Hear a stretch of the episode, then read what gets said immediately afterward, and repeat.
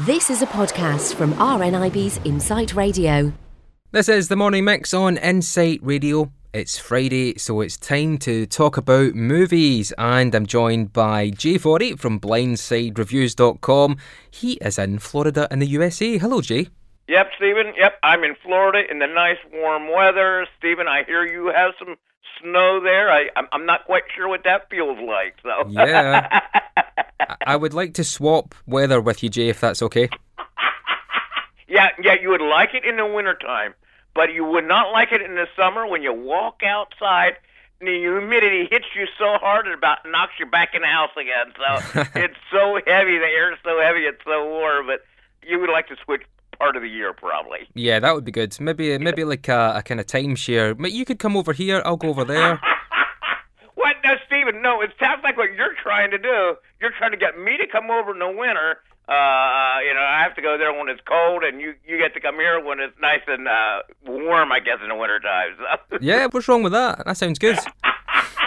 I think I'm getting the bad end of the deal here. maybe, maybe a little bit. now, speaking about the bad end of the deal, that's actually something that some people in the States have been getting, according to a recent news story, Jay.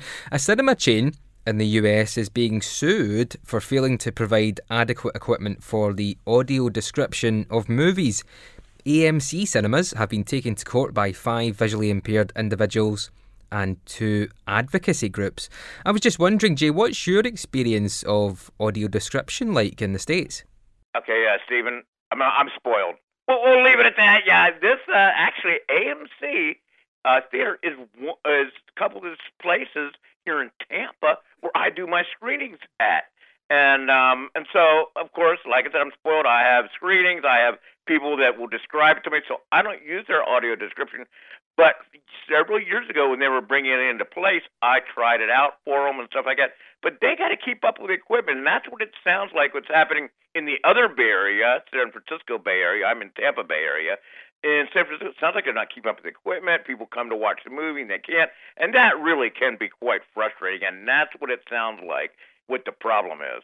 Yeah, there, there would be nothing worse than going to enjoy a movie you're looking forward to and you don't get the full experience that you would expect.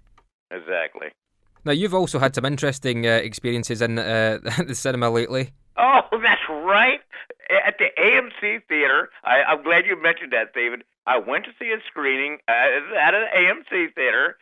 I went to see the movie Burnt, and this is a funny thing. Just as we're coming in, the popcorn machine there—they're big—started to spark a little bit. So someone gets their camera out, starts to take a picture, and it burst into flames. And the flames are shooting five feet in the air. And uh, they ended up having to not do the screening that night, and so the the movie Burnt got got burnt out the popcorn. So I'm gonna put that back on my Facebook page. You have to check it out. It's the funniest thing. See this big popcorn thing. Nobody was hurt or nothing. It was just the popcorn was burnt and the machine. But yeah, that's I can try to repost that on my Facebook page. It's, it's quite funny. That could be like a, a new thing in cinema, like an extra sensory experience. Can you imagine going to see Fifty Shades of Grey? well, that's, but we better move on, Stephen, before it gets too bad here. So. yeah, I don't want to think about you getting chained up. exactly. Okay, Jay, we have two movies to talk about today, two new releases, and uh, quite different films. The first one is The Finest Hours. It's out now. It's a 12A directed by Craig Gillespie. It stars Chris Pine, Casey Affleck, Ben Foster, Eric Bana. And it's all about the Coast Guard who make a daring rescue attempt off the coast of Cape Cod after a pair of oil tankers are destroyed during a blizzard in 1952. We got maybe three hours, and then we sink. Mayday, mayday! Do you copy? Pick yourself a crew and you assist that ship. It's your job to go out, right? Coast Guard, they say you gotta go out. They don't say you gotta come back in. We gotta launch some lifeboats. That boat is too small for these seas! You trying to kill us? Every fella here wants to live. The only way that happens is if we work together. I'm not giving up on him. Gee, this film looks very, very wet. and if you're the Coast Guard, Coast Guard, yeah, you really are going to get wet. And Chris Pines, who was in this film, I know he got very wet. This film, like you said, takes place in 1952. True story. And when you watch this film, that's what makes it so interesting because you're going, this is true. Yeah, a co- uh, a oil tanker is actually it's a huge storm, and these waves are. You know, I thought they said like 40 foot, uh, 40 foot tall. They're big waves, and um, the oil tanker is actually split in half, and it stays afloat. Know, maybe not quite half, three fourths of it still afloat, and a bunch of the uh, guys, 30 guys, are still still alive, waiting to someone to rescue them. The only people they have is four guys in a little wooden boat. Well, not a little wooden boat, but a small boat to rescue these guys. And they so they have to go out, go through these waves, and and uh, they start out paddling. Then they get a bigger boat, and it's just really quite uh, uh, entertaining, quite thrilling. You're going, how are they going to do this? And uh, I, you really feel for the characters. Chris Pines is one of the guys, the, the leader of the boat. He's the coxswain, and he is he's absolutely believable in this film. And I remember sitting there, did this really happen? And I'm thinking, you know, yes, Steve. I'm thinking, I I don't think I would have, uh, you know, I don't think I would have went out there. I would I would have uh, paddled around in the in the the bay a little bit. Oh, I couldn't find him, and then went back to shore. I don't know about you, Stephen. Uh, Do you like swimming a little better? Not really. I can really understand where you're coming from with that, Jay, because watching the trailer, it looks terrifying. And if that's a true story, then I have no idea how how anyone would find the courage to do that. I I agree, and it's uh, and, and it makes you look at yourself too. You know, saying you know is uh, you know what what's courage, what's bravery, uh, what's uh, and sometimes okay, I don't say this is stupidity, but sometimes you got to say okay, uh, not necessarily necessarily we are trying to save lives. But uh, you know, sometimes people do stuff. You go, I don't know if I do that. So, but I tell you what, uh, yeah, the characters are one to you know, kind of kind of one dimensional. But that's okay because all you have to do is know how to swim in this film. you don't need it, but and it's thrilling. It's fun. Uh, they did have some scenes that went back onto land.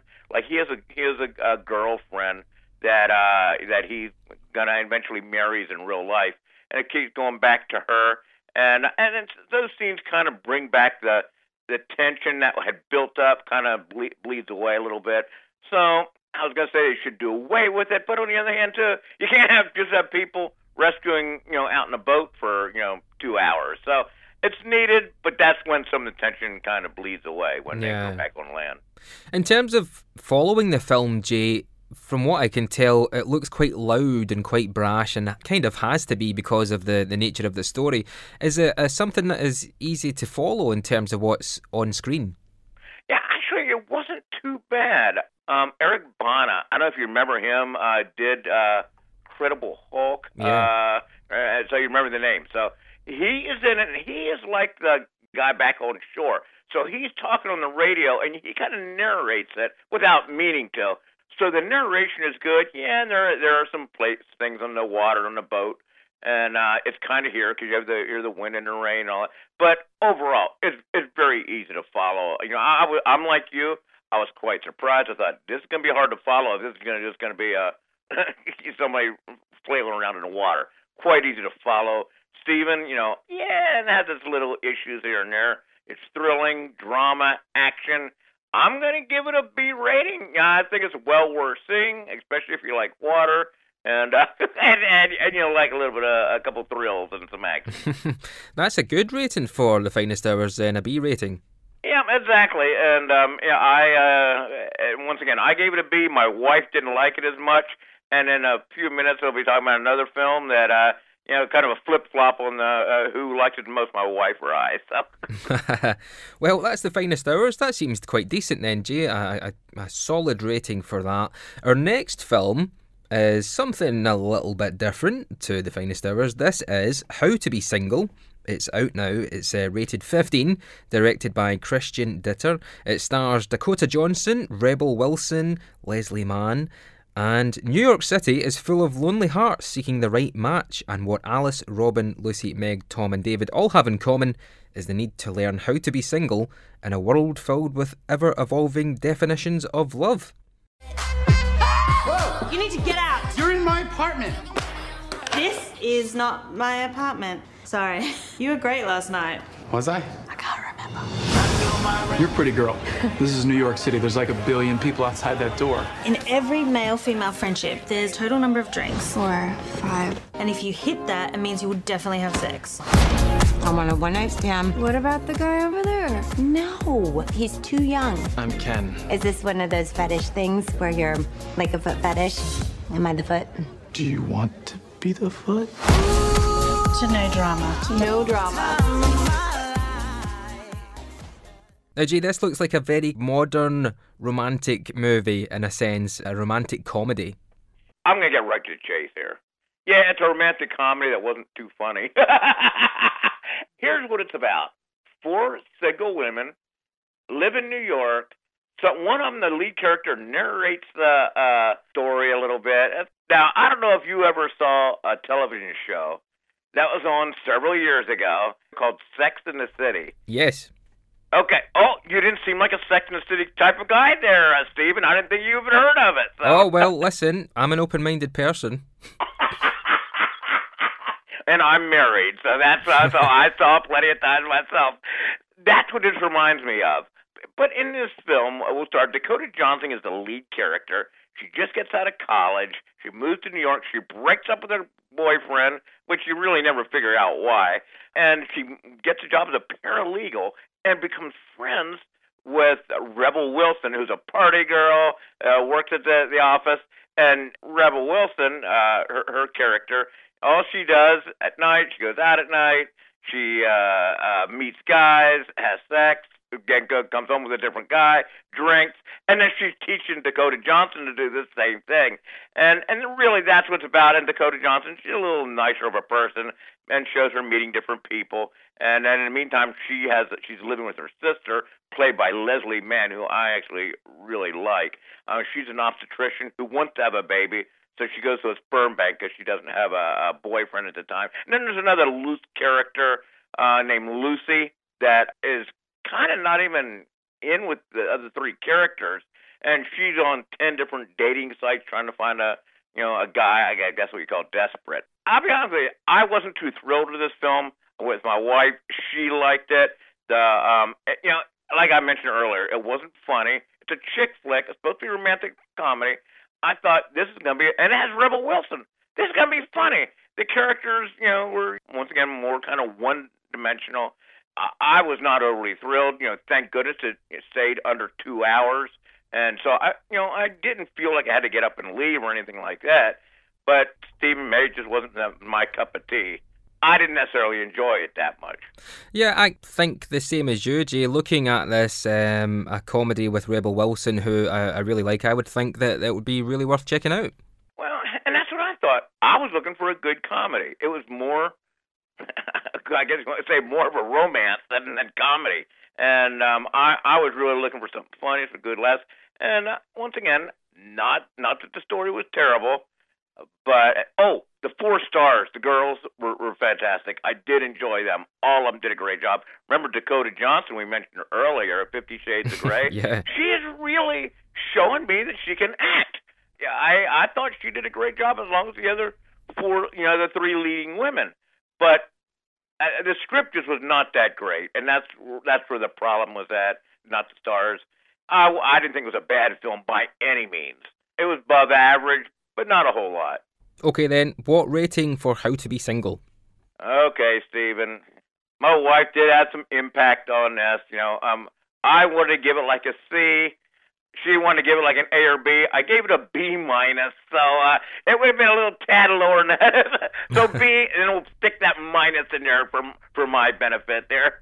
Is this you making up for Valentine's Day? Yeah, for what I I didn't get. So I guess that's it.